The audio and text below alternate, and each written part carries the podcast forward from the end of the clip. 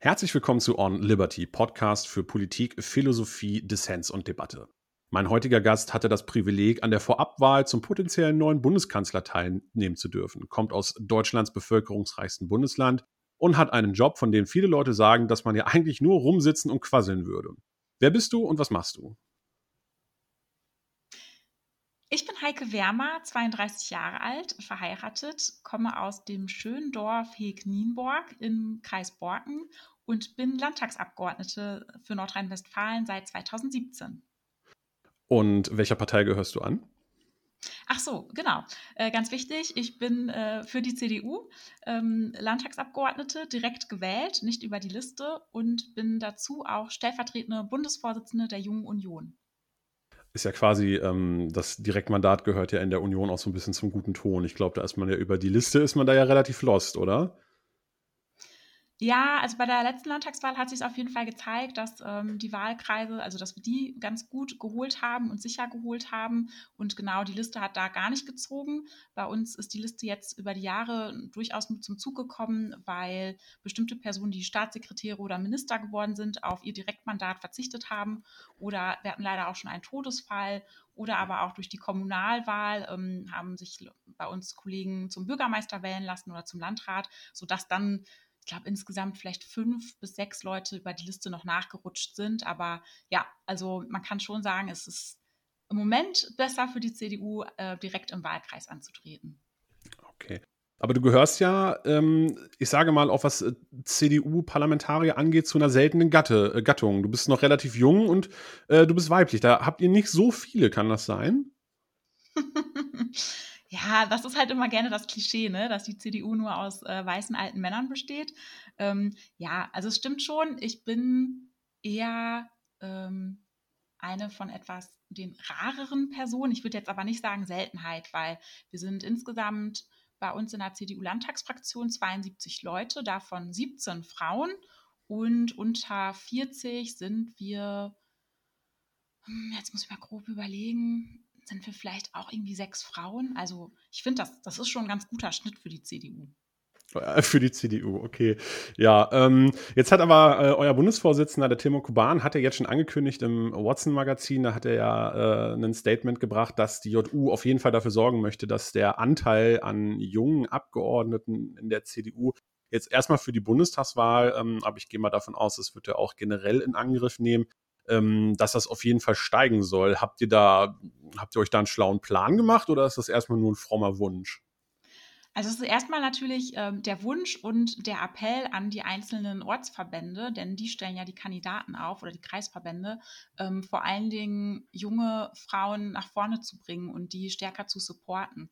Also es ist immer schwierig, so eine Forderung von oben dann konkret durchzusetzen, aber wir sehen schon, dass wir, dass wir als junge Frauen oder auch junge Männer, muss man auch immer dazu nehmen, dass wir viel Potenzial mitbringen und dass wir in der Partei ja auch vorhanden sind und eigentlich vielleicht auch ein bisschen sichtbarer dann werden sollten. Also wir haben es ja zum Beispiel geschafft, auf dem Bundesparteitag drei junge Frauen als JUlerin in den Bundesvorstand gewählt zu bekommen. Das hat schon hervorragend geklappt, weil wir einfach alle zusammen an einem Strang gezogen haben und in unseren einzelnen Verbänden unter den Delegierten dafür geworben haben. Und ähm, ich tue mich immer ein bisschen schwer bei, den, bei der Listenaufstellung oder bei den Wahlkreisen jetzt sowas wie eine Quote zu fordern, weil ganz ehrlich, also ich habe es selber auch durch eine Mitgliederversammlung geschafft und ähm, das ist, du kannst den Mitgliedern schlecht vorschreiben, ja, jetzt wählt doch mal eine Frau, sondern da zählt es dann wirklich, dass man sich irgendwie durch Kompetenz und Qualität durchsetzt. Aber das ist ja mal eine spannende Frage, ne? Also ich, wie, wie schafft man das? Ich sage mal, das ist ja der Weg in ein Parlament oder auch in eine Position in einer Partei, ne? Ist ja immer ein Auswahlprozess. Das heißt, ich fange an als einer von ungefähr 400.000 CDU-Mitgliedern ja, oder äh, Mitgliederinnen und ähm, wusel mich dann so nach oben, bis ich irgendwann in so einer Position bin. Das wird ja äh, manchmal so ein bisschen abfällig als Ochsentour bezeichnet. Wie hast du das denn wahrgenommen? Also wie lange bist du Mitglied in deiner Partei gewesen, bevor du dann ähm, irgendwo in Verantwortung kamst? Und wie lange hat das dann gedauert, bis du auf der Wahlversammlung für die Landtagswahl aufgestellt wurdest? Mhm. Also ich habe ähm, eigentlich relativ unpolitisch angefangen, indem ich bei so einer Spaßveranstaltung der JU teilgenommen habe und bin da als einfaches JU-Mitglied dann wieder von zurückgekehrt. Da war ich ungefähr 15, 16. Also man sagt ja immer so ein bisschen scherzhaft, äh, wenn ich da kurz unterbrechen darf, ja. äh, das ist ja auch so ein bisschen das Markenzeichen der JU. Ne? Ich weiß nicht, ob das das inoffizielle genau. Motto ist, aber 50 Prozent Spaß, 50 Prozent Politik. Genau. Also bei mir hat es auf jeden Fall äh, dafür, also hat es einfach geklappt, über den Spaß zur Politik zu kommen, ähm, weil ich war dann erstmal einfaches JU-Mitglied bei uns im Ortsverband ähm, und wurde dann, ich weiß gar nicht, welcher Wahlkampf das war, da habe ich mich einfach eingebracht und wurde dann relativ schnell in den Ortsvorstand gewählt. Und dann hat man ja an sowas wie einer Kreismitgliederversammlung äh, mal teilgenommen und ähm, habe mich dann nach und nach immer mehr für Politik interessiert, auch weil mein Vater jahrelang Ratsmitglied für die CDU bei uns war. Und ähm, ich bin dann ehrlicherweise so in den Kreisverband oder in den Kreisvorstand so ein bisschen hochgerutscht ähm, einfach weil man ja junge Leute gesucht hat und ich auch gedacht habe, ach cool, ähm, da lerne ich ja nochmal andere Leute kennen, mache ich mit. Und so hat sich das bei mir so ein bisschen durchgezogen, auch beim Bezirksvorstand und letztlich auch beim Landesvorstand der JU. Und parallel ähm, war ich zwar immer mal auf CDU-Veranstaltungen, aber ganz lange auch noch kein Mitglied, sondern habe mich dann wirklich erst mit Mitte 20 dazu bewegen lassen, den Antrag zu unterschreiben, weil ich vorher immer gerne Richtung PR und Pressearbeit gehen wollte und immer gedacht habe, oh, so ein Parteibuch, das schadet dir wahrscheinlich. Und dann war es aber ehrlicherweise wirklich nachher nur noch so ein ähm, ja, einfaches Bekenntnis, die Unterschrift drunter zu setzen, weil ich wirklich mehr oder weniger durch und durch irgendwie mich mit der CDU bei uns vor Ort identifiziert habe. Und ja, dann war ich Mitte 20 in der CDU und dann, ehrlicherweise, habe ich mich als junge Person immer willkommen gefühlt und wurde dort, dort dann auch supportet. Also ich wurde dann auch relativ schnell in den Vorstand reingenommen als Beisitzerin, ähm, wurde dann sogar vorgeschlagen, auch für uns, ähm, für den CDU-Kreisvorstand. Und das war eigentlich so, glaube ich, mit der, das Schlüsselerlebnis, wofür ich mich dann jetzt zum Beispiel für das Landtagsmandat so ein bisschen mehr qualifiziert habe, weil du einfach ein breiteres Netzwerk aufbaust und auf einmal die anderen Personen aus deinem Kreisgebiet kennst, die in der CDU tätig sind. Daneben habe ich dann natürlich auch als Studentin ähm, für einen Bundestagsabgeordneten im Wahlkreis gearbeitet. Das hat mir einfach viel Spaß gemacht, weil das so zu meinem beruflichen Profil, was ich mir damals vorgestellt habe, gut passte. Ähm, und dann kam es aber 2016, anders als ich ursprünglich geplant hatte, eben dazu, dass mein Vorgänger im Landtag gesagt hat, er wird aufhören, er wird nicht wieder antreten. Und da habe ich dann natürlich überlegt, hm, ist das was für dich? Ähm, hab, war das ganz schnell verworfen, weil ich immer gedacht habe, nee, du willst jetzt hier an der Uni erstmal deine Promotion zu Ende bringen ähm, und dann ja eigentlich irgendwo im Hintergrund arbeiten. Bis dann aber äh, ein paar Tage später mich mehrere Anrufe ereilt haben, hey Heike, äh, dein Vorgänger hört doch auf, willst du das nicht machen? Und da kam ich dann noch mal ins Grübeln, auch mit meinem Mann, der sofort gesagt hat, mach das, du willst doch aktiv was in der Politik bewegen, du hast jetzt ähm, ein paar, paar, Jahre Erfahrung schon gesammelt im Hintergrund, versuch's doch einfach. Und da habe ich dann aber erstmal meine Chancen ausgerechnet, weil ich nur gedacht habe, okay, ähm, wie sieht es denn überhaupt aus? Also soll ich einfach nur die junge ähm, JU-Kandidatin sein, die es sowieso nicht schafft. Also einfach nur, damit die CDU stolz sein kann. Hier, wir haben ja auch jemand Junges zur Auswahl. Also ich wollte mich da nicht verheizen lassen. Und dann habe ich einfach meine Chancen ausgerechnet, habe mir dann überlegt, okay, du gehst wahrscheinlich als Underdog ins Rennen, weil ähm, es ja schon noch ein paar Mitbewerber geben wird, die wahrscheinlich noch ein bisschen bekannter sind, sei es Fraktionsvorsitzende oder Parteivorsitzende. Ähm, ja, und dann habe ich gedacht, okay, ich, ich traue mich ähm, habe dann relativ viel Zuspruch nach der Nominierung meines Ortsverbandes erhalten. Und dann ging es halt ins offene Kandidatenrennen über ein paar Wochen und Monate. Und ich habe mich dann nachher gegen drei etwas gestandenere Herren durchgesetzt. Gleichwohl muss man sagen, das waren auch alles Underdogs. Also die, die Kandidaten, die ich ursprünglich vor Augen hatte, die, die haben sich gar nicht dafür beworben, sondern auch eher alles etwas unbekanntere Personen. Aber da sieht man einfach, dass man die Chancen, glaube ich, nutzen muss, die sich einem bieten und sich nicht scheuen darf. Und da ist es dann egal, ob jung oder weiblich oder keine Ahnung, was man macht. Das heißt, so, so, ein richtig Gefühl, so ein richtiges Gefühl von Ochsentour hattest du gar nicht? Oder war das schon dieses, äh, dass man dann alle Kreisverbände und Bezirksverbände abklappern muss, auf die ganzen Veranstaltungen überall? Ähm, ja, Ochsentour ist immer so ein, ich finde das immer so ein, so ein, irgendwie ja, ist ja schon ein negatives Wort. Ne? Also es hat mir nicht geschadet, die Laufbahn durch die JU durchzumachen und ähm, klein anzufangen, weil du dadurch einfach das Handwerk in Anführungszeichen besser lernst. Also du weißt, ähm, wie, wie arbeitet ein Ortsvorstand, was bewegt die Leute, haben die überhaupt die Landes- oder Bundespolitik so stark vor Augen. Ähm, also das hilft einem ungemein, ein Netzwerk aufzubauen ähm, und ein Gefühl für die Parteibasis zu kriegen. Ähm, also ich würde sagen, ich habe die halt schon mitgemacht, aber ich wurde jetzt nie wie ein Ochse irgendwie vor einen Karren gespannt und äh, auf, auf mir wurde jetzt nicht eingedroschen, sondern man hat mir eigentlich so ein bisschen immer, ja, den Weg frei gemacht. Also jetzt auch nicht komplett frei gemacht, weil ich natürlich auch selber da durchpflügen musste, aber ja, es war halt, ich würde jetzt sagen, es war jetzt keine, keine, ähm, in Anführungszeichen, ätzende Ochsentour oder so, sondern einfach mein Weg, den ich gemacht habe. Okay, verstehe. Jetzt hattest du ja vorhin gesagt, du bist über eine Spaßveranstaltung zur JU gekommen. Jetzt ist ja im ländlichen Raum. Ähm, bist du da auch groß geworden, wenn ich das richtig verstanden habe, oder warst du zu dem Zeitpunkt dann schon in der Stadt? Nee, also ich war immer Landei. Ich, äh, mein Papa hat einen Bauernhof, ähm, deswegen jetzt, ich bin so ein richtiges ähm, Bauernkind. Äh, wohne mittlerweile jetzt im Dorf, vorher im Außenbereich.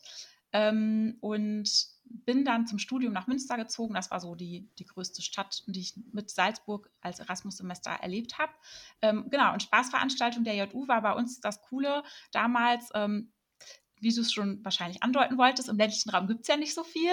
Ähm, also mein, mein Klischee wäre jetzt, äh, mein Klischee wäre jetzt Korn trinken in der Dorfscheune. Wie nah bin nee, ich dran? Das machen wir von der Landjugend. Äh, okay. Da war ich auch drin, aber mit der JU haben wir eine Tour nach Dortmund gemacht ähm, zur Ju-Messe. Das war damals Europas größte Jugendmesse. Die gab es in Dortmund und in Berlin und ich fand das so cool. Da wollte ich unbedingt hin und dann bin ich mit der JU dahin gefahren. Habt ihr dort wenigstens Korn getrunken? Nee, auf der Rückfahrt gab es Bier. Okay, oh Mensch, ist ja klischeemäßig kein Verlass auf euch. Man kann ja hier auch nicht immer alles erzählen, ne? Okay, verstehe, verstehe. Ähm, jetzt bist du ja allerdings nicht nur Landtags, aber das heißt nicht nur Landtagsabgeordneter, das ist ja schon eine ganz schön, äh, ganz schöne Hausnummer. Du bist ja auch äh, eine von 1001 Personen gewesen, ähm, die das große Privileg genossen hat, ähm, den neuen Parteivorsitzenden wählen zu dürfen. Äh, ich möchte da jetzt nicht so reinreiten, weil das ist ja nun schon leidlich behandelt worden, aber einfach aus Interesse. Wen hast du gewählt? Ich war für Armin Laschet und bin es auch immer noch. Bist dann demzufolge mit dem Ergebnis wahrscheinlich auch ganz zufrieden, oder? Ja, ja. Also ähm, doch, das lief gut. Ich fand aber auch einfach, dass die Rede von Armin ähm, nochmal richtig überzeugt hat, äh, weil der einfach nochmal einen anderen Drive reingekriegt hat. Also wenn man seine Reden vorher bei bestimmten Vorstellungsreden gehört hat, ähm, war das auch immer eine gute, gute Leistung. Aber ich fand, er hat einfach nochmal am ansprechendsten sich selber dargestellt. Und das habe ich vorher auch immer schon gesagt. Ich finde, ähm, Norbert Röttgen und Friedrich Merz sind auch Top-Politiker und auch Top-Persönlichkeiten. Aber ähm, was, glaube ich, Armin Laschet vorher mal so ein bisschen blass ausgesehen lassen hat, war, dass ähm, Norbert Röttgen und Friedrich Merz sich so, ähm, so stilisieren also ne, Merz halt der Hardliner, der, der Urkonservative in Anführungszeichen und Norbert Röttgen so der George Clooney, Schrägstrich, ähm, John F. Kennedy. Und Laschet ist halt einfach ein Mensch. So, und das, das schätze ich aber an dem. Oh, Röttgen mit John F. Kennedy vergleichen ist gewagt, aber okay. ja, ich meine jetzt, jetzt auch nicht unbedingt von der Politik her, aber ähm, so vom Auftreten, so vom Standing, also die, die Röttgen oder die Röttgen-Fans verkaufen ihn ja gerne auch so. Aber findest du nicht auch, also wenn du sagst ja, der Armin Laschet, das ist ja halt einfach ein Mensch und so weiter und so fort. Was mir halt ins Auge gefallen ist, äh, war der Punkt in der Rede, äh, wo er halt sagte, ich bin kein Mann der großen Inszenierung, aber ich bin Armin Laschet, darauf können Sie sich verlassen. Ja, mehr Inszenierung geht doch aber auch nicht, oder? Das ist ja schon fast, das ist ja schon fast ein Wahlplakat, also so ein Slogan für ein Wahlplakat, oder? ja, das stimmt. Also in dem Moment hat er sich natürlich total inszeniert, auch mit der, mit der Bergmannsmünze. Ähm, aber das fand ich gut also deswegen, er kann, also er kann es durchaus, aber eben anders als die anderen beiden Kandidaten, weil er einfach wirklich für mich ein normaler Mensch ist mit, äh, mit Stärken, aber auch durchaus mit der einen oder anderen Schwäche. Zum ähm, Beispiel? Ja, wie gesagt, dass er, dass er vorher wahrscheinlich immer ein bisschen blass war oder er versucht, also das unterscheidet ihn ja auch manchmal in der Diskussion zum Beispiel von Markus Söder als Ministerpräsidenten, wenn es jetzt um die, um die Beherrschung der Corona-Krise geht, Armin Laschet wägt halt wirklich ab. Also das erlebe ich auch bei uns in der Fraktion. Er hört sich immer Pro und Contra für gewisse Dinge an und wägt dann ab, okay, diesen Kurs gehen wir jetzt entlang. Und ähm, viele, viele verurteilen das dann ja immer so, ah, das ist eine Schwäche und der weiß gar nicht, wo er hin will, das ist immer nur ein Rumlavieren. Und da kann ich ganz klar sagen, nee, das ist es nicht. Aber wir Politiker alle sind nur Menschen und wir versuchen nach bestem Wissen und Gewissen zu handeln. Und das, finde ich, macht er als Ministerpräsident gut. Und Markus Söder dagegen, der schafft es kommunikativ, sich besser zu verkaufen, indem er einfach sagt, okay, wir gehen jetzt hier lang, aber dass er zum Beispiel seine Gesundheitsministerin zwischendurch entlassen hat, darüber spricht ja keiner mehr. Ja. Was wäre denn, äh, wer von beiden, das ist ja also die eine Frage, um die sich alles drehen wird in den nächsten Monaten. Wer von den beiden wäre denn für dich jetzt ganz persönlich ähm, der bessere Kanzlerkandidat? Also vorab muss ich natürlich sagen, dass CDU und CSU das ja gemeinsam klären werden, aber ich wäre durchaus für Armin Laschet. Ja. Jetzt gibt es ja viele, die bei dieser Wahl ähm, gar nicht so sehr auf die Person geguckt haben, sondern ähm, die gesagt haben, dahinter steht eine strategische Entscheidung. Na, das heißt, ähm, Armin Laschet äh, wäre ja eher der Kandidat gewesen oder ist ja der Kandidat, der eher dafür steht, das Wählerpotenzial, wie es jetzt gerade vorherrscht, zu halten. Und äh, der Plan von Friedrich Merz war ja auch laut eigener Aussage, ähm, wieder in den, ins rechte demokratische Spektrum einzugreifen und dort wieder Wähler von der AfD wegzuholen. War die Entscheidung vielleicht am Ende gar nicht so sehr äh, vom, von der Person abhängig, sondern eher von der Frage, wie wollen wir uns Mehrheiten sichern? Klar, das spielt auch eine Rolle. Also Armin Laschet, finde ich, schafft es einfach, ähm, eine große Bandbreite an Personen und an, an Vorstellungen und Meinungen einzubinden. Ähm, das sieht man ja bei uns auch im NRW-Landeskabinett. Da sitzt ja Karl-Josef Laumann von der CDA drin. Das ist ja eher der Arbeitnehmerflügel bei uns in der CDU. Aber auch Hendrik Wüst von der MIT, Mittelstandsvereinigung, sitzt mit am Kabinettstisch. Die Frauenunion, ähm, der Staatssekretär in der Staatskanzlei ist noch im JU-Alter gewesen damals. Ähm, also er schafft es schon, eine große Bandbreite aufzubauen und auch mit Herbert Reul als Innenminister das schon auch zum Beispiel einen Hardliner mit am Tisch zu haben. Ähm, könnte, könnte die CDU heutzutage überhaupt noch wieder konservativer werden, ohne ein großes Wählerpotenzial zu verlieren? Also es gibt ja, ähm, es ist ja jetzt kein kein Rechtsaußennarrativ, wenn man sagt, dass die, dass es eine, diese sogenannte Sozialdemokratisierung der CDU, von der ja auch Robin Alexander von der Welt oft spricht oder auch andere Journalisten. Und ähm, viele Menschen, die sagen, das Wählerpotenzial, das jetzt gerade bei der CDU ist, ist ja, sind ja eher Merkel als CDU-Wähler. Hat die CDU überhaupt noch mal die Chance, perspektivisch irgendwie dieses traditionell konservative Profil herauszuarbeiten, ohne Angst haben zu müssen, dass es dann halt wieder eine Wählerabwanderung zum Beispiel zurück äh, zur SPD oder einen Verlust an die Grünen gibt? Ja, da, da, stellt sich ja mal die Frage, was, was versteht man unter konservativ? Also ah, vielleicht gut, wir, gehen in, wir gehen in die richtige Richtung. Ja, ja, äh, aber um vielleicht auch die Frage mit März noch ähm, zurückzugehen.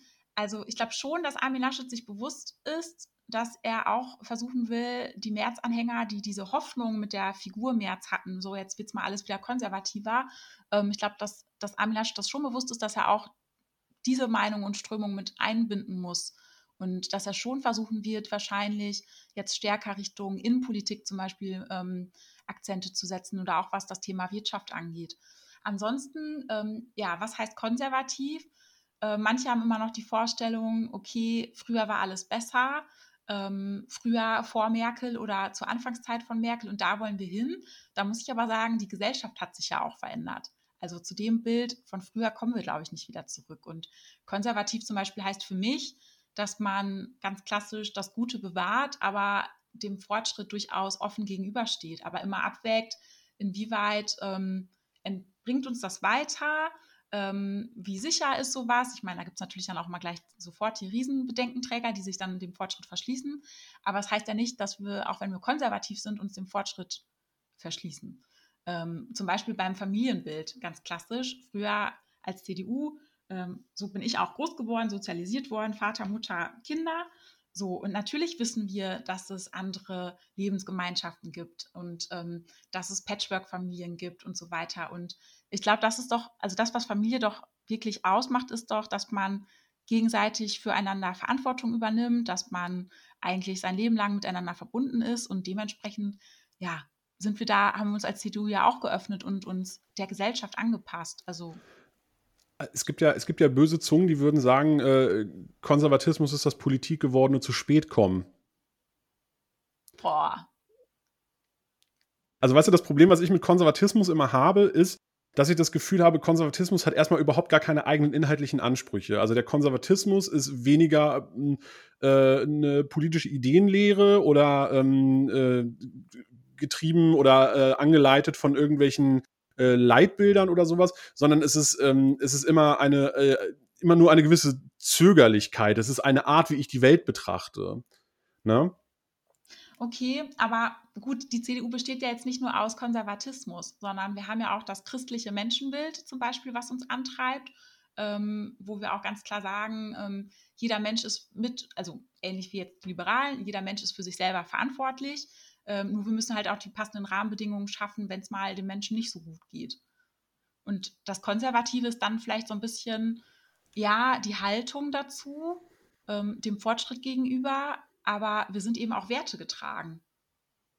Aber ist dieses, ähm, ist, ist, diese, diese Mechanik des Konservatismus, wie ich sie gerade beschrieben habe, ähm, ist das vielleicht auch ein Teilgrund, ähm, dass, dass man die CDU halt eigentlich immer so mit diesem Label Machtpartei oder Machtpolitik ähm, so beschriftet, dass man sagt, okay, dieser oder oder aus eurer Sicht sagt man dann immer Pragmatismus oder Handlungspragmatismus oder sowas. kommt es kommt es vielleicht daher, dass man äh, dieses Zögerliche, dieses Abwarten, also Angela Merkel hat ihr, ja. äh, hat ihre Art zu regieren ja auch, äh, das ist ja auch nur eine modifizierte Form von Helmut Kohls Aussitzen gewesen. Also man hat nee, immer so ein nee, bisschen. Nee.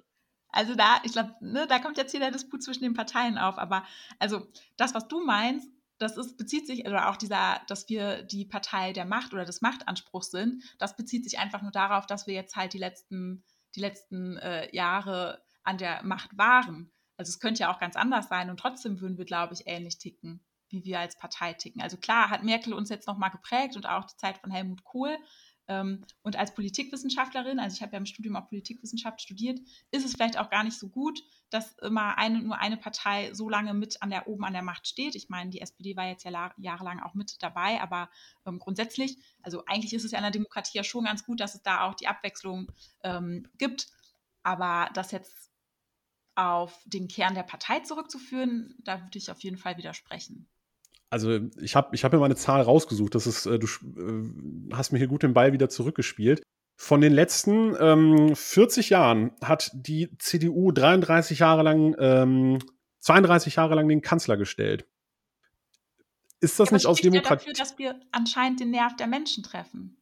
Aber ist es nicht auch aus demokratietheoretischer Sicht ein bisschen, also wäre es nicht auch mal sinnvoll, wenn die CDU mal wieder in die Opposition geht? Weil ich meine, wenn, ähm, wenn jetzt wieder ein, also wenn jetzt wieder die Union den Kanzler stellt, ja, dann äh, haben wir von den letzten 44 Jahren, haben wir 36 Jahre, dass die CDU den Kanzler gestellt hat. Wenn, wenn ich mich, oder habe ich jetzt Rechenfehler? Nein, ich glaube nicht. Ähm, ist es nicht vielleicht auch mal wichtig, mal wieder in die Opposition zu gehen, sich personell neu aufzustellen, die Strukturen zu erneuern, Armin Laschet mal Zeit zu geben, äh, zu schauen, wo will er, äh, wo will er hin mit der Partei im nächsten Jahrzehnt? Also wäre nicht auch mal wieder vier Jahre Opposition mal ganz charmant für die CDU? Ja, aber Parteien sind ja nicht dazu da, um sich mit sich selbst zu beschäftigen, sondern sie sind ja dazu da, ähm, Interessen zu bündeln und dann ein Angebot für die Menschen zu machen. Und wenn, wenn der Wähler so entscheidet, wie er entscheidet, also dann freiwillig zu sagen, okay, wir haben jetzt zwar die Mehrheit, aber wir gehen in die Opposition, macht ja auch keinen Sinn. Also ich weiß, was du meinst, worauf du hinaus willst, aber die Diskussion haben wir zum Beispiel auch im Kleinen bei uns im Ort. Ähm, die CDU war, ich weiß nicht, seit Arno Tuck äh, immer die stärkste Fraktion, mitunter auch in der absoluten, also wirklich mit der absoluten Mehrheit. Und ähm, aktuell, jetzt bei der letzten Kommunalwahl, haben wir hier so ein ähm, lokales Bündnis mit reinbekommen. Also vorher waren wir nur ein Zwei-Parteien-System, muss man sagen, CDU, SPD. So, und jetzt hat es eine dritte Partei in den Rat geschafft und ähm, die sind zweitstärkste Fraktion geworden. Ähm, die CDU hat ihre absolute Mehrheit verloren. Also das heißt, jeder muss jetzt irgendwie Mehrheiten suchen. Und dieses neue Bündnis wirft, wirft uns auch hier vor Ort als CDU vor, ja, ihr wart ja jahrelang an der Macht, ähm, das wollen wir nicht mehr. Wo ich dann denke, ja, es ist ja in Ordnung, wenn der Wähler so entscheidet, aber wenn der Wähler doch in den letzten Jahren so entschieden hat, wie er entschieden hat, und das ist Demokratie, also da ist doch dann nichts verwerflich dran, dass man dann eben die stärkste Fraktion ist und gegebenenfalls entweder den Bürgermeister oder wie jetzt im Bund die Kanzlerin stellt. Also es liegt ja eher daran, dass die Parteien, die anderen Parteien müssen vielleicht noch stärker mit in den Wettstreit ein, einsteigen und vor allen Dingen kluge Angebote für den Wähler machen und jetzt nicht mit Versprechungen um die Ecke kommen, die man nicht halten kann, sondern wirklich am Leben orientiert arbeiten. Das heißt, äh, wenn wir dann irgendwann äh, in ferner Zukunft 100 Jahre CDU-Kanzler hatten oder Kanzlerin, das wäre jetzt für dich kein Problem. Nee, weil wir ja eben alle vier Jahre entscheiden können. Also wir sind ja jetzt nicht in China, wo, wo äh, sofort feststeht, wer das Land regiert, sondern wir haben ja die Wahlen. Und deswegen, wenn die CDU eine schlechte Politik machen würde oder machen wird, dann wird sie ja auch das bei den Wahlen zu spüren bekommen. Was meinst du denn, äh, schle äh, gut, schlechte Politik, aber ich sage mal, sowas verpufft ja auch einfach schnell. Ne? Ich meine, so ein äh, äh, Herr Scheuer, der da so eine Maut in den Sand setzt, da gab es ja auch keine Konsequenzen. Ne? Und ich kann ja als, ich kann ja als, ich kann ja als Westdeutscher, ich kann ja, ich kann ja an diesem Konstrukt, an die, also an diesem auch sehr ähm, exotischen Konstrukt von dieser, von dieser Union mit einer Partei in Bayern, die ich ja überhaupt nicht wählen oder nicht wählen kann, ja, wo ich dann aber trotzdem später wieder einen äh, CDU-Verkehrsminister vor die, äh, einen CSU-Verkehrsminister vor die Nase gesetzt bekomme, das kann ich ja nicht beeinflussen. Und dann macht er schlechte Politik. Es gibt einen Mautuntersuchungsausschuss, das ist alles sehr, äh, ja, sehr dubios, aber wirklich was passieren tut dann am Ende auch nicht. Ja, gut, aber das ist ja so ein bisschen dem System und dem Umstand geschuldet, dass man nicht die Minister direkt wählen kann. Aber findest du, findest du dieses Konstrukt mit CDU, CSU, findest du das noch zeitgemäß und findest du das fair? Ja, das ist, ja, es, das sind halt gewachsene Strukturen, ne? Das also, ist eine sehr konservative oft, Antwort. ja, ganz ehrlich, also ich kann jetzt nicht den Bayern äh, das aufdrücken, dass die sich da auflösen sollen. Naja, aber es ist ja, es ist ja am Ende des Tages, ist es ja so, dass eine, dass eine Regionalpartei maßgeblichen Einfluss auf die Bundespolitik hat. Und wenn man sich, äh, wenn man sich anguckt, die Situation, ähm, gerade äh, die äh, legendären Auseinandersetzungen mittlerweile ja schon zwischen Horst Seehofer und Angela Merkel in der Flüchtlingskrise, wo dann, äh, wo dann halt quasi eine bayerische Regionalpartei die Bundespolitik in Geiselhaft genommen hat. Ich finde das schwierig, du nicht? Ja, aber man muss ja immer gucken, also erstmal, wie, wie, wie gesagt, wie sind die Strukturen gewachsen? Und zweitens weiß ja jeder, also wenn ich in Bayern wohne und ich wollte die CDU wählen, das geht natürlich nicht, weil die CDU ja nicht da auf dem Wahlzettel steht. Dann weiß ich aber ja, dass die Werte und das, was an Politik gefordert ist, ja mit der CSU sehr nah beieinander liegt. Und dann wähle ich eben die CSU vor Ort. Und also es ist ja dem, dem, dem Wahlsystem auch mitgeschuldet sei es jetzt über Landeslisten und wie auch immer. Aber wenn ich jetzt in Mecklenburg-Vorpommern die CDU wähle, ähm, dann habe ich, ich meine, gut, Mecklenburg-Vorpommern ist jetzt auch nicht der riesigste Verband, aber es wird ja auch dann vielleicht ein Spitzenminister dann aus Mecklenburg-Vorpommern mal kommen. Aber meinst du, jetzt noch rein theoretisch, sagen wir mal, die CSU beschließt morgen, hey komm, wir werden einfach ganz regulärer Landesverband der, C, äh, der CDU. Wäre das was? Also dann würde ich sagen, die sind auf jeden Fall herzlich willkommen, aber natürlich ist das Selbstverständnis der Bayern ein anderes. Tja, so sind die Bayern. Ähm, wo wir das Thema Konservatismus so ein bisschen beackert haben, ne? ähm, ich habe ja euren Bundesparteitag geguckt und ähm, da war eine, äh, da waren zwei Kolleginnen von dir von der Jungen Union, die haben, die haben einen Begriff benutzt, den fand ich so großartig und äh, haben den aber leider nicht weiter erklärt. Sie haben ihn nur in den Raum geworfen. Was ist Sneaker-Konservatismus? ja, das ist, äh, stammt von Tilman Kuban, von unserem JU-Bundesvorsitzenden. Und der meint äh, damit, also jetzt ganz platt gesprochen, ähm, dass äh, erstens Konservatismus auch sexy sein kann und zweitens, ähm, dass sich das darin offenbart, indem man vielleicht ein klassisches Outfit trägt, aber doch die weißen Sneaker dazu. Und, und das macht es dann schon. also es würde jetzt, es würde ja jetzt schon Leute geben, die würden, ich sage mal, Begriffe wie Jugendlichkeit, äh, Sexiness und Agilität nicht unbedingt mit Tilman Kuban in Verbindung bringen. Aber meinst du denn, dass jetzt halt einfach den, den Hosenanzug mit weißen Sneakern zu kombinieren, dass das dann schon genug am Puls der Zeit ist, um halt irgendwie äh, an der Jugend anschlussfähig zu sein? Nein, natürlich nicht. Das ist ja auch eher überspitzt gemeint von Tillmann. Ähm, also ich selber spreche da nicht so von, weil ähm, ja, ich das immer mit der Erklärung auch ein bisschen schwierig finde. Ähm, aber ich glaube, es geht einfach darum, dass wir auch als Junge Union zeigen wollen, ähm, aber unterschiedlich, mit unterschiedlichen Köpfen, also jetzt nicht immer nur auf den Bundesvorsitzenden gemünzt, ähm, was für uns konservativ bedeutet und ähm, was uns antreibt. Und dass wir uns, glaube ich, schon, also dass wir schon auch normale, in Anführungszeichen, normale junge Erwachsene sind. Ähm, ja. Ja. Ihr seid, ihr seid ja, wenn ich das richtig äh, in Erinnerung habe, ihr seid der größte politische Jugendverband Europas, oder? Ja, ja. In Deutschland sowieso, da meine ich ja auch mit äh, genau. Ja. knapp 100.000 Mitgliedern. Ja, sind jetzt leider etwas weniger geworden, weil bei uns ja auch die Altersgrenze bei 35 liegt und jetzt nach und nach die starken Generationen bei uns leider ähm, ja, rausfallen. Genau, aber dadurch, dass wir in Deutschland ähm, die größte politische Jugendorganisation sind, ähm, ist das quasi schon fast auch mit Europa gleichzusetzen, aber auch im Verbund sieht man das. Also wir sind ja ähm, unter anderem bei, bei JEP ähm, tätig und auch bei IYDU. Ähm, Was ist und das? da sieht man das bei den Mitgliedszahlen einfach, dass wir da ähm, ja, die stärksten sind. Kannst du kurz erklären, was das sind, die Begriffe? Achso, JEP ist ähm, das European, European, ne, einen Moment, ähm,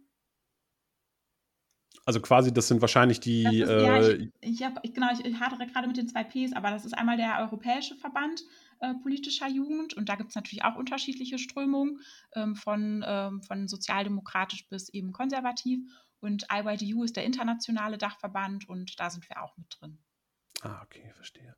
Ähm, was, was, meinst du denn, woran liegt das, dass, ähm, wenn man die größte politische Jugendorganisation des Landes hat, was glaubst du, woran liegt das, dass in der Öffentlichkeit Fridays for Future als die Jugend wahrgenommen wird, die JU aber, ich sage mal, außerhalb äh, konkreter politischer Berichterstattung gar nicht so richtig die Relevanz hat? Mm, das liegt einfach mit am Drive, den, den Fridays for Future entwickelt hat.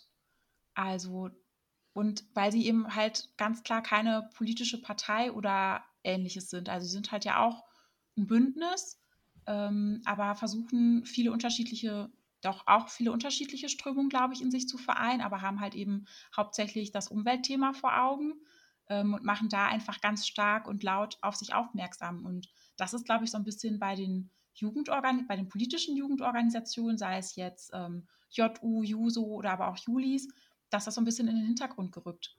Also das ist auch eine interessante Frage von dir, weil warum spricht, warum spricht man wenig über die, die jungen Grünen zum Beispiel? Oder die junge, nee, die grüne Jugend, so. Ja. Ja, oder warum ist äh, Kevin Kühnert mittlerweile so omnipräsent und äh, Tilman Kuban nicht? Ah, das finde ich, das liegt immer dran, welche Medien man aufschlägt und zu welchen Themen sie sich äußern. Aber klar, Kevin Kühnert hat halt nochmal versucht, wieder, wenn wir jetzt über die CDU sprechen, sollte sie konservativer werden. Ähm, die SPD hat es ja in den letzten Jahren auch mehr oder weniger versäumt, sehr starke linke ähm, Statements oder Einstellungen und Richtungen wiederzugeben. Und da hat Kevin Kühnert eben seinen Platz gefunden. Hm.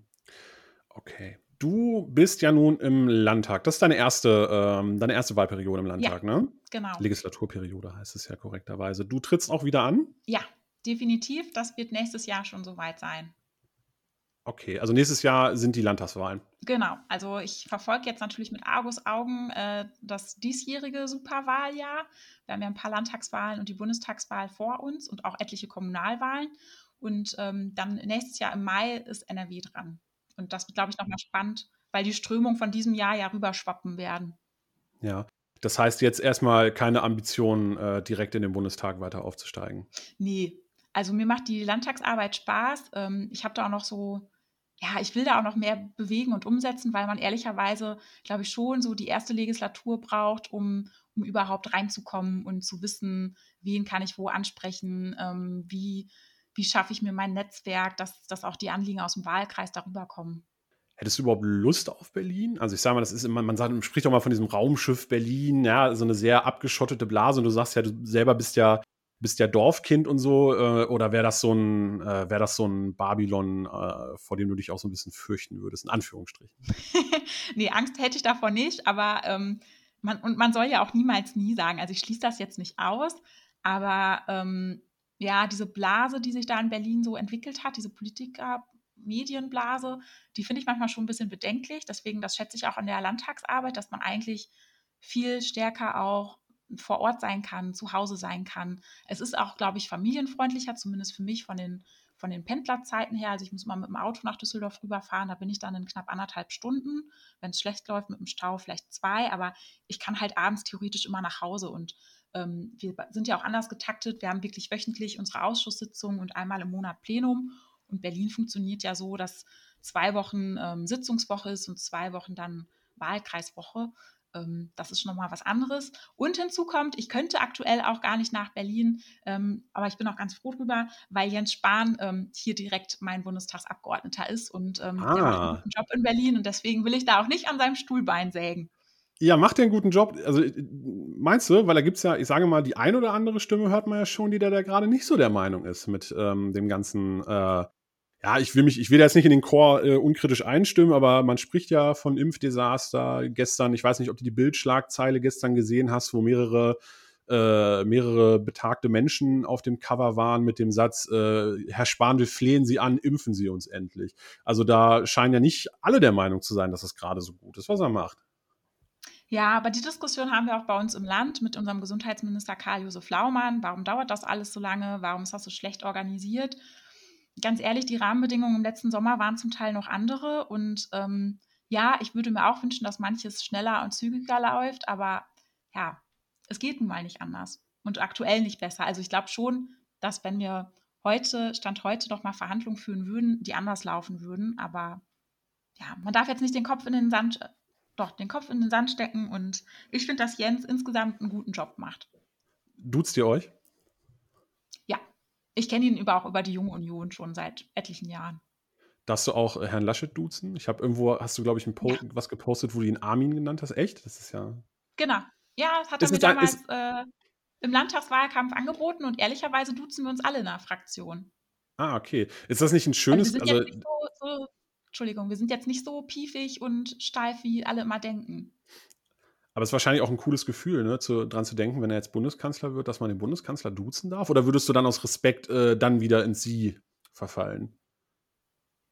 Nee, also ich würde ihn im Privaten auf jeden Fall duzen und auch auf Podiumsdiskussionen, aber würde ich jetzt zum Beispiel, ja, es liegt dran, also würde ich jetzt in offizieller Funktion ihn für irgendwas interviewen müssen, dann würde ich, glaube ich, wahrscheinlich vorher das mit ihm absprechen und vielleicht dann auch zum Sie zurückkehren, aber nee, warum soll man ihn Warum soll man ihn nicht duzen, wenn man ihn schon beim Du kennt? Verständlich. Jetzt äh, eine Kleinigkeit noch, wo wir gerade, wir haben ja gerade über Berlin gesprochen, über, den, äh, über das Leben als äh, Abgeordnete oder Parlamentarierin. Hast du äh, von äh, Knaub und Peter Dausend das Buch Alleiner kannst du gar nicht sein gelesen? Nee, das habe ich leider noch nicht geschafft. Kann ich sehr empfehlen. Also da geht es halt äh, auch nur um Bundestagsabgeordnete. Da wird auch darauf eingegangen, dass ähm, das Leben als, ähm, als Abgeordnete im Landtag noch ein bisschen entspannter ist. Aber ich fand das sehr erhellend. Also das, äh, der Titel ist auch tatsächlich ein Zitat, ich meine von einem linken Politiker, der äh, gesagt hat, ja, im Bundestag alleine kannst du gar nicht sein. Also kann ich jedem, äh, das Buch kann ich jedem ans Herz legen. Aber du als äh, Landtagsabgeordnete, du bist da ja nicht nur einfach so, du hast da ja auch ein Themengebiet. Was ähm, ist denn da so dein Fachbereich? Genau, also ich sitze ähm, seit 2017 einmal als Mitglied im Schulausschuss. Ähm, dann bin ich jetzt neuerdings nachgerückt ähm, parlamentarischem Untersuchungsausschuss zum Fall Anis Amri. Das war ja der Attentäter auf dem Breitscheidplatz.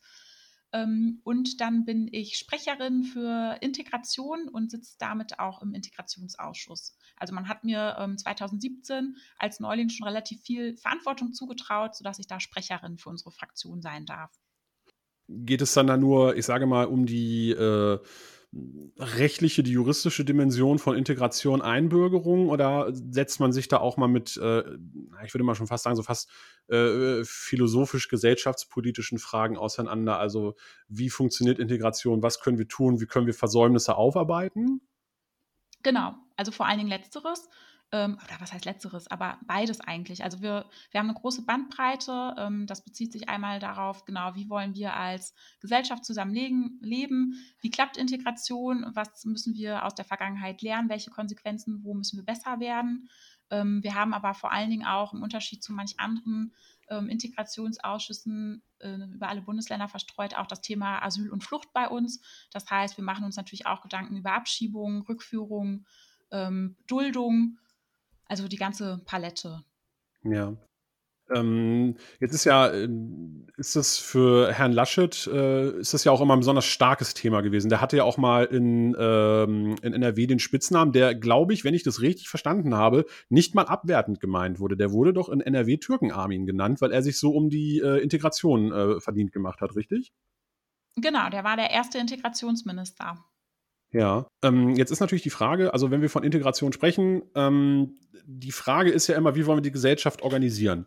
Und ähm, dann ist ja von Teilen der Union ja auch immer wieder diese äh, Leitkulturdebatte eingebracht worden. Also die Frage, entlang welcher Linien formulieren wir Gedanken, äh, um gemeinsames über, äh, um gemeinsames Fundament zu schaffen, an dem wir uns alle Gruppen der Gesellschaft gemeinsam orientieren können. Ist das auch der Ansatz, den du hast? Oder ähm, weil, sag mal, die Grünen, den, wenn ich das richtig verstanden habe, ich möchte da jetzt auch niemandem was in den Mund legen, die sagen ja, auch so eine gewisse Balkanisierung der Gesellschaft ist ja nicht zwangsweise schlimm. Also wenn sich dann irgendwann ähm, auch kleinere Parallelgesellschaften bilden, solange die sich an äh, so ganz elementare Grundregeln halten, dann kann das ja so sein. Und die Gegentheorie wäre ja, dass man sagt, man versucht halt schon ähm, nicht nur gemeinsame Wertefundamente, sondern auch ein gemeinsames Zusammenwachsen in ein gemeinsames kulturelles Leben zu organisieren. Wie stellst du dir das vor?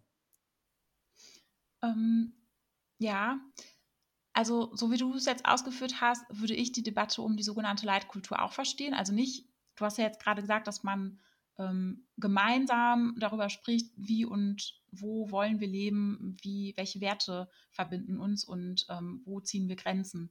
Also das würde ich nämlich mal unterstreichen. Das finde ich nämlich ganz wichtig bei dem Ansatz, weil oftmals die Debatte ja auch darum laufen kann, und das teilen ja manchmal auch CDU-Leute, ähm, wir haben hier die Leitkultur und alle anderen haben sich danach zu richten.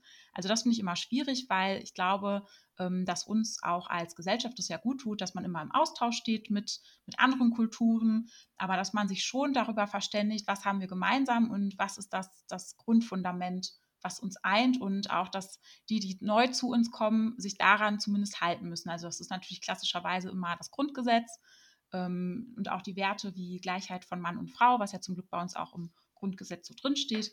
Ähm, das ist, glaube ich, ganz wichtig. Und ja, wie wollen wir das Ganze erreichen? Das ist natürlich immer so die, die Knackpunktfrage, ähm, weil ich würde sagen, es geht nichts über einen Austausch. Gleichwohl ähm, kann die Diskussion und die Debatte dadurch noch schärfer auftreten und es können auch Missstände ähm, offenbaren, offenbart werden. Also ganz ähm, gut finde ich dadurch zum Beispiel oder da das Buch Das Integrationsparadox von Aladin Elmar Falani, der nämlich sagt, je besser man sich eigentlich integriert, umso mehr ähm, fallen oder kommt es zu Streitereien. Und ich glaube, an dem Punkt sind wir ganz oft, nur viele Leute sind dann immer total verunsichert und ähm, dadurch wird dann im Zweifel auch die rechte Ecke lauter, ähm, weil, weil wir einfach einen guten Austausch haben und eben ja nicht darüber streiten, aber darüber diskutieren, was uns jeweils antreibt. Also ne, ich will jetzt nicht sagen, dass jetzt zum Beispiel die, die Stellung von Mann und Frau ähm, irgendwie mit Fragezeichen versehen wird, sondern das ist für uns, glaube ich, alle ganz klar. Aber ähm, wenn wir mit einer anderen Kultur darüber sprechen und die sehen das anders, dann kommt es halt eben zu Streit. Aber das ist ja in einer guten Diskussion immer so, dass man, dass man dann seine, seine Punkte miteinander austauscht nur in dem Fall müsste man dann ganz klar sagen, okay, da rütteln wir nicht dran, weil es auch bei uns im Grundgesetz so steht und du musst dich eben dran halten. Und ähm, wenn die andere Person sich dabei dann schwer tut, dann muss man eben schauen, wie kann man sie davon überzeugen oder wie kann man sie ähm, begleiten, damit sie unsere Werte nachvollziehen kann und dann auch annimmt. Aber hast du nicht das Gefühl, dass wir gerade äh, in den letzten Jahren halt so eine gewisse Retribalisierung erleben? Also sowohl unter autochthonen Deutschen als auch äh, unter migrantischen Gruppen, dass es einen immer stärkeren Drang dazu gibt, sich in den eigenen Communities sich auch so ein bisschen abzuschließen. Es gibt ja auch dieses das Paradox, dass man sagt, dass halt die späteren Generationen äh, von äh, Menschen mit Migrationshintergrund eigentlich wieder wesentlich stärker dazu neigen, sich ähm, innerhalb ihrer eigenen Peer Group abzuschotten, als das früher der Fall war. Also ist das so eine Tendenz, die du auch wahrnimmst? Mm, also bei, bei jungen Leuten mit Migrationshintergrund habe ich das ehrlicherweise, erlebe ich es etwas weniger. Ähm, klar steht da oftmals immer im Raum, ja, das sind ja dann alles irgendwie Erdogan-Anhänger, aber ähm, da gibt es auch unterschiedliche Statistiken zu. Das finde ich ganz spannend und unterschiedliche Studien, ähm, die das gar nicht so sehen, ähm, sondern eher zu dem Schluss kommen, dass je politisch interessierter man ist, sich natürlich auch zum Beispiel für die Politik ähm, des, äh, des Herkunftslandes der Eltern oder so interessiert. Ähm, da muss man immer aufpassen, also da darf man nicht so alle über einen Kamm scheren. Wo ich mir schon Sorgen mache, ist bei den, du hast sie jetzt autochtone Deutsche genannt, ähm, da mache ich mir mitunter, mitunter schon Sorgen, dass man ja, sich gar nicht mehr so mit anderen Kulturen austauschen will, dass man nicht mehr offen ist, sondern dass man wirklich wie der Biedermeier sich jetzt sein schönes Eigenheim einrichtet und dann, dann die Türen alle dicht macht. Ähm, ich glaube, da hat Politik vielleicht auch in den letzten Jahren viele Leute überfordert. Gleichwohl haben wir ja ähm, seit 2015 mit der Flüchtlingskrise ja auch ein unglaublich starkes Ehrenamt entwickelt, die sich zum Beispiel um Flüchtlinge kümmern. Also auch da kann man jetzt nicht sagen, jeder Deutsche ist wieder zum Biedermeier geworden. Es ist sehr, sehr ähm, unterschiedlich, die Situation. Also da muss man echt immer aufpassen es geht ja nicht nur um Biedermeier. Also es gibt ja äh, von der Autorin Petra Köpping gibt es ja auch das schöne Buch Integriert doch erstmal uns, äh, ähm, wo sie halt auch davon spricht, ähm, über die Probleme der Ostdeutschen, die ja auch, ähm, wo es auch viele gibt, die halt sagen, die sind auch nie wirklich in der westdeutschen Gesellschaft angekommen ähm, und die ja auch so eine, so eine gewisse Art von ähm, Futterneid klingt zu hart. Ich habe jetzt gerade kein passendes anderes Wort also die sich quasi einfach auch in direkter Konkurrenz sehen zu äh, Migrantengruppen irgendwie äh, in dem Bestreben halt ähm, gleichberechtigter Teil der Gesellschaft zu werden.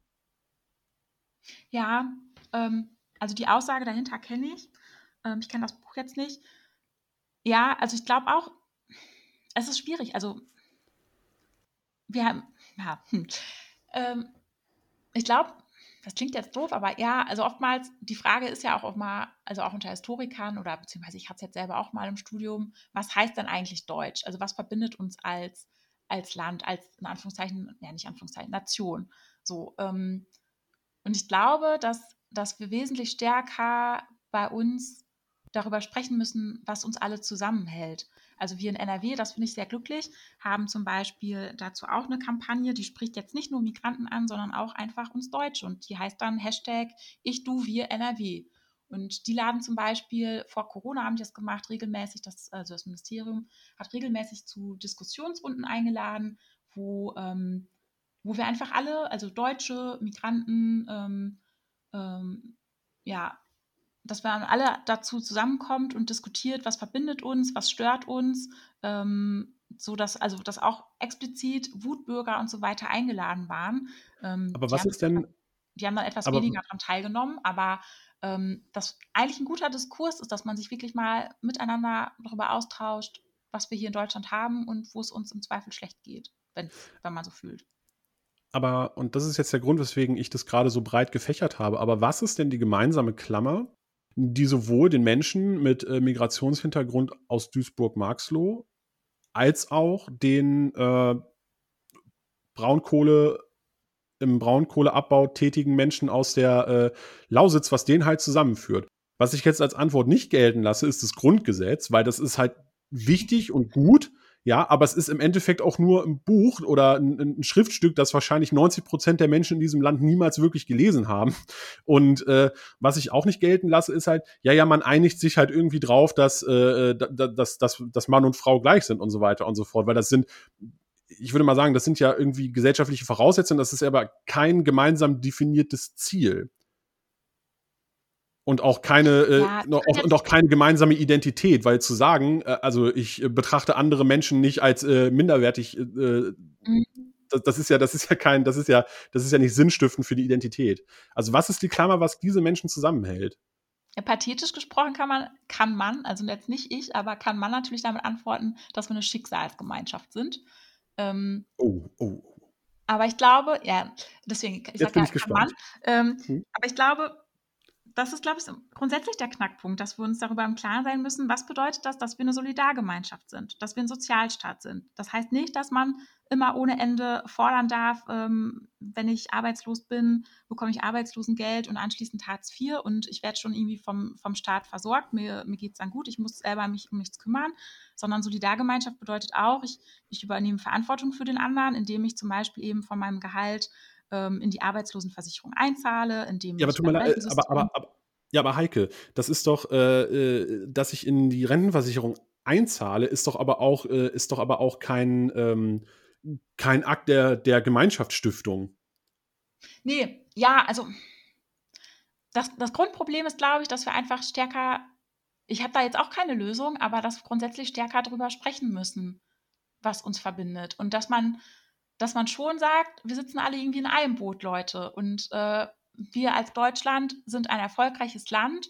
Ähm, wir, uns geht es verhältnismäßig als Bürger gut. Der Staat kümmert sich um uns. Wir haben die passenden politischen Rahmenbedingungen, dass der Staat sich um uns kümmern kann. Aber gleichwohl sind wir alle ja selber auch gefordert, einen Beitrag dazu zu leisten. Und dann ist es eben auch das Sozialsystem, was, was natürlich dann die Rahmenbedingungen setzt. Aber klar, ich gebe dir recht, das, das ist jetzt nicht das, was uns inhaltlich zusammenhält. Mhm. Okay, ja, aber es ist ja wenigstens, äh, aber wenn du halt sagst, okay, du hast ja jetzt auch gerade nicht äh, irgendwie die, die, die. Nee, ich bin da auch nicht so die Philosophin. Ah, okay, alle. Ja, ist ja überhaupt nicht schlimm. Ähm, ist halt für mich immer nur so die spannende Frage und ich habe halt diese Leitkulturdebatte halt auch irgendwie immer wahrgenommen und war auch der Meinung, dass, also ich bin mit dem Begriff auch nicht glücklich, aber war auch immer der Meinung, dass der äh, Gedankengang dahinter äh, ja wenigstens richtig ist. Ich ja. Bemerke aber halt auch nur, dass das generell eine Frage ist, auf die die Politik oder um die sich die Politik halt relativ wenig schert, weil ich immer äh, das Gefühl habe, ähm, Gemeinschaft wird dann halt immer als das definiert äh, in die Richtung, in die du auch gegangen bist. Das heißt, wir, äh, ja, wir arbeiten halt irgendwie und zahlen Steuern, damit wir halt andere äh, quersubventionieren können. Und ja, das schafft ja aber schafft natürlich eine, eine, ein soziales Netz und das ist auch wichtig, aber es schafft ja keine, äh, kein, kein Gemeinschaftsgefühl irgendwie. Ne? Und ja, aber ich glaube, da zum Beispiel tun wir uns als ähm, Nation durchaus schwer, ähm, überhaupt so darüber zu sprechen und so, so, so ein Gefühl nach außen hin zu vermitteln. Weil, wenn ich zum Beispiel an die Amis denke, das sind ja ganz klare Patrioten. So, letztlich auch egal, wer da Präsident ist, sondern wir sind die USA, wir sind die stärkste Macht und äh, wir sind total top.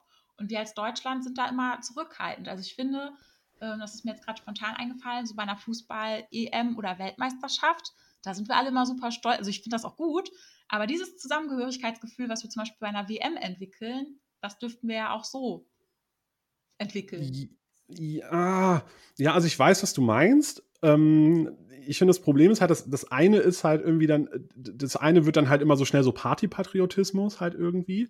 Ähm, mir geht es ja aber gar nicht um ähm, äh, darum, einen gemeinsamen Nationalstolz zu entwickeln, sondern ein Gefühl dafür, warum es gut und richtig ist und warum, ähm, was es für mich als Individuum bedeutet, in einer vielfältigen Gesellschaft zu leben. Das ist die Frage, die ich mir stelle.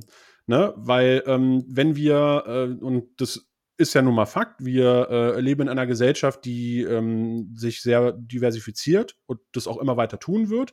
Und äh, wenn dort sehr viele unterschiedliche kulturelle äh, Hintergründe zusammenkommen, ähm, dann ist ja, dann ist ja diese Gefahr dieser Balkanisierung der Gesellschaft. Und du kannst ja aber auch nicht sagen, so nach dem Motto, so, ja, wir sind jetzt aber hier die Deutschen, wir waren jetzt länger hier als äh, ihr. Und deswegen stellen wir jetzt die Regeln auf und nach denen müssen sich alle orientieren, sei es äh, was Gesetze angeht oder kulturelles Leben. Ne? Ähm, wo, wie, wie erreicht man diesen Melting Pot, wo halt die, die, diese unterschiedlichen Strömungen zusammenkommen und halt anfangen für die Zukunft ein gemeinsames Projekt zu entwickeln? Hm. Ja, gut, aber das schaffst du nur auf unterschiedlichen Ebenen, ne? Also sei es jetzt zum Beispiel, also das das ist jetzt wahrscheinlich auch nicht das, was du gerade hören möchtest, könnte ich mir vorstellen, aber das schaffst du halt, indem du mit der Nachbarschaft zusammensitzt. Das schaffst du, indem du die Parteien zum Beispiel diverser aufstellst, wo, wo man darüber diskutiert, ähm, oder beziehungsweise man hat ja dann irgendwie gemeinsame Interessen, aber man, man schafft da nochmal den Fokus auch für, für andere Interessensgruppen innerhalb der Partei. So und ja, Also man muss halt gemeinsam dran arbeiten. Und da sind wir Deutsche natürlich, also in Anführungszeichen wir Deutsche auch gefragt, ähm, erstens die Augen vor der Realität nicht zu verschließen, dass wir halt immer diverser werden, egal in welcher Hinsicht, auch kulturell. Ähm, und dass man dann eben versucht, alle miteinander einzubinden. Mhm. Also ich mache mir zum Beispiel keine, keine, äh, keine Sorgen vor einer Islamisierung oder Balkanisierung äh, Deutschlands. Mhm. Ich glaube, dass, dass wir schon, dass, dass auch unsere Haltung durchaus abfärbt. Also jeder ist doch stolz, wie, wie gut es einem Deutschland wirtschaftlich geht und so weiter. Und ähm, dass auch zum Beispiel zugezogene Migranten durchaus ja arbeiten wollen. Also natürlich gibt es auch immer schwarze Schafe, aber die haben wir auch unter den Deutschen, ähm, dass da Leute dabei sind, die sich lieber auf dem Sozialsystem ausruhen. Ähm, und ich glaube, dass, dass, dass sich schon viel von, von der Haltung abfärbt. Hm. Meinst du denn, also wenn wir darüber sprechen, ähm, also ich habe ja vorhin von dieser Klammer gesprochen, die auch zum Beispiel Ostdeutsche mit ähm, mit einschließt. Meinst du, ist es dann sinnvoll, wenn ähm, der Ostbeauftragte der Bundesregierung, äh, der Herr Wanderwitz, sagt, dass äh, quasi ähm, die äh, ostdeutschen AfD-Anhänger schuld daran sind, dass dort Corona so wütet? Ja, das ist natürlich nicht förderlich, ne? Da kann ich auch manchmal nur seufzen. Ähm, es gibt ja durchaus äh, Parallelen dazu, aber ja, ja, ist halt die Frage, ob so ein Blame Game, ob das halt irgendwas, äh, also wa, wa, was soll der, äh, was soll das Ziel des Ganzen sein? Also was möchte ich damit erreichen, wenn ich solche Äußerungen in den, äh, ja. in den Wind stelle? Ja, nee, ich finde sowas auch eher unglücklich. Ja. Okay, prima. So, wir haben ja schon gesprochen. Ähm, es ist Superwahljahr das Rennen ist ja noch nicht eröffnet. Das wird ja wahrscheinlich auch noch dauern. Es gibt ja äh, auch Leute, auch Herr Spahn hat sich in die Richtung geäußert, der halt sagte, ähm, er glaubt, es wird ein sehr kurzer und unglaublich brutaler Wahlkampf. Ähm, du bist ja guter Dinge, dass Herr Laschet auch als Kanzlerkandidat ins Rennen geht. Ähm, wenn du jetzt mal, ähm, ich sage mal, diesen parteiisch eingefärbten Zwangsoptimismus aus der Gleichung rausnimmst, sondern wirklich mal, also wir sind ja auch nur unter uns hier. Ähm, ja, klar. äh, was hast du irgendeine grobe Ahnung? Hast du eine Idee, wie das alles ausgehen könnte? Es gibt ja nun äh, auch die Chance, dass wir am Ende des Jahres äh, einen Bundeskanzler Robert Habeck mit einer grün-rot-roten Regierung haben. Ja, das kann gut passieren. Deshalb kämpfen wir ja auch dagegen. Aber so richtig begeistert wärst du davon nicht. Auch wenn sich die CDU dann vier Jahre lang in der, äh, in der Opposition mal richtig. Hm? Äh, auch, auch wenn sich die CDU dann vier Jahre lang in der Opposition mal wieder sortieren könnte. Ja, nee, aber also Rot-Rot-Grün ist wirklich mein Schreckensszenario und mein Albtraum. Also das möchte ich nicht. Möchte ich wirklich nicht. Okay, aber. Viel im Argen. Schwarz-Grün wäre schon, da wärst du mit einverstanden? Ja, Oder was ist dein Wunschkoalitionspartner? Genau, also meine Wunschkoalition wäre natürlich immer schwarz-gelb, so wie wir es jetzt auch äh, in NRW haben, weil das klappt gut. Man hat viele, viele Überschneidungspunkte, natürlich auch manchmal Differenzen, aber das läuft wirklich gut. Ähm, da hoffe ich ja, dass die FDP jetzt mal ne, so ein bisschen, bisschen aus, dem, ähm, aus dem Knick kommt, sagst du? Genau, ein bisschen anzieht. Äh, ja. Deswegen, weil das ist ja auch mal das Fatale, auch bei uns hier auf dem Land, äh, sind alle immer, wenn dann schwarz schwarz-gelb unterwegs, also jetzt äh, nicht fußballerisch. Ähm, und dann kommt es nämlich oftmals dazu, dass die Zweitstimme, um die FDP zu stärken, dann an die FDP geht und dann, also die, die CDU hat immer noch gute Werte, aber da verlieren wir natürlich immer auch an Stimmen. Also das wünsche ich mir andererseits auch nicht. Ähm, also deswegen, also schwarz-gelb wäre schon gut. Ähm, alternativ, ja, könnte ich mir auch ein Schwarz-Grün vorstellen, aber da habe ich immer, weil ich aus dem ländlichen Raum komme, große Bauchschmerzen, was das Thema ähm, Landwirtschaft und Umwelt angeht weil da sind mir die Grünen dann doch zu, zu ideologisch unterwegs. Auch wenn äh, das nicht schwarz-grün, sondern grün-schwarz wäre? Das wäre nochmal spannend. Ähm, ja, das, das weiß ich selber auch noch nicht so genau. Also ich sehe Vorteile drin, aber da siehst du Vorteile drin. Ja, nein, jetzt wirst du, ja, also ich sehe insofern Vorteile drin, weil man dann ähm, Rot-Rot-Grün verhindern könnte. So, ja. jetzt kommst du natürlich nochmal wieder mit der Machtfrage wahrscheinlich. Ja, das willst du dann ja nur nicht, weil die CDU dann nicht an der Macht ist. Ähm, mal gucken. Ich weiß nicht, wie die Wahl ausgeht, aber ich glaube noch nicht, dass, dass die Grünen die CDU hinter sich lassen. Aber Schwarz-Gelb wäre natürlich so ein schönes Stück konserver, äh, konservierte alte Bundesrepublik. Nee, ich glaube nicht, dass, dass, dass die Politik, der Politikstil so wäre wie, wie in der schönen alten Bundesrepublik. Ich glaube schon, dass, dass da gute, frische Akzente gesetzt werden könnten. Okay, ausgezeichnet. Prima. Ähm, ich würde sagen, wir haben die Stunde voll. Das ist, glaube ich, eine gute Podcast-Länge. Ähm, ganz klassisch. Die letzten Worte an die Zuhörerschaft, die würde ich äh, ganz generös dir schenken. Oh, ja, vielen herzlichen Dank. Erstmal für die Einladung. Ich hoffe, dass die Zuhörer, dass ihr auch durchaus Spaß dabei hattet, äh, uns zu lauschen. Ich fand die Fragen total spannend. Ähm, muss aber gestehen, dass ja, man sich manchmal dann doch vielleicht zu wenig Gedanken über bestimmte Themen macht, weil einfach der Alltag einen irgendwie ähm, stärker fordert. Das nehme ich zum Beispiel mit aus dem Gespräch, dass ich mir vielleicht auch mal über grundsätzliche Dinge öfters die Zeit nehmen sollte, nachzudenken. Und ähm, ja, wenn ihr Lust habt, dann schaltet natürlich weiter bei On Liberty ein. Der Kai hat bestimmt noch spannende weitere Gäste. Und ich würde mich natürlich auch freuen, wenn ihr meine politische Arbeit verfolgen wollt, das auf den unterschiedlichsten Kanälen. Oh, ein, ein, kleiner Werbeblock für meinen Podcast und ich habe nicht mal darum gebeten. Das ist ja großartig. Äh, ja, äh, Heike, du hast wahrscheinlich Facebook, Instagram, alles. Genau. alles am Stissel, wie man in der Jugend sagt. Sag ich übrigens auch. äh, ich übrigens auch. Ich äh, bin bei Instagram, falls ihr das jetzt hier nur bei äh, Spotify von einem guten Freund gezeigt bekommen habt. Ähm, Twitter kommt bestimmt auch demnächst dazu, äh, auch wenn ich die Plattform nicht so gerne mag. Aber was macht man nicht alles, um äh, reich und berühmt mit einem Podcast zu werden? Ja, äh, dann war es das auch von meiner Seite. Ich bedanke mich recht herzlich, dass ihr hier heute bei der ersten Episode äh, dabei wart. Und äh, nächste Woche unterhalte ich mich mit Jens Trine von den Jungen Liberalen. Vielen herzlichen Dank, bleibt mir gewogen, auf Wiederhören.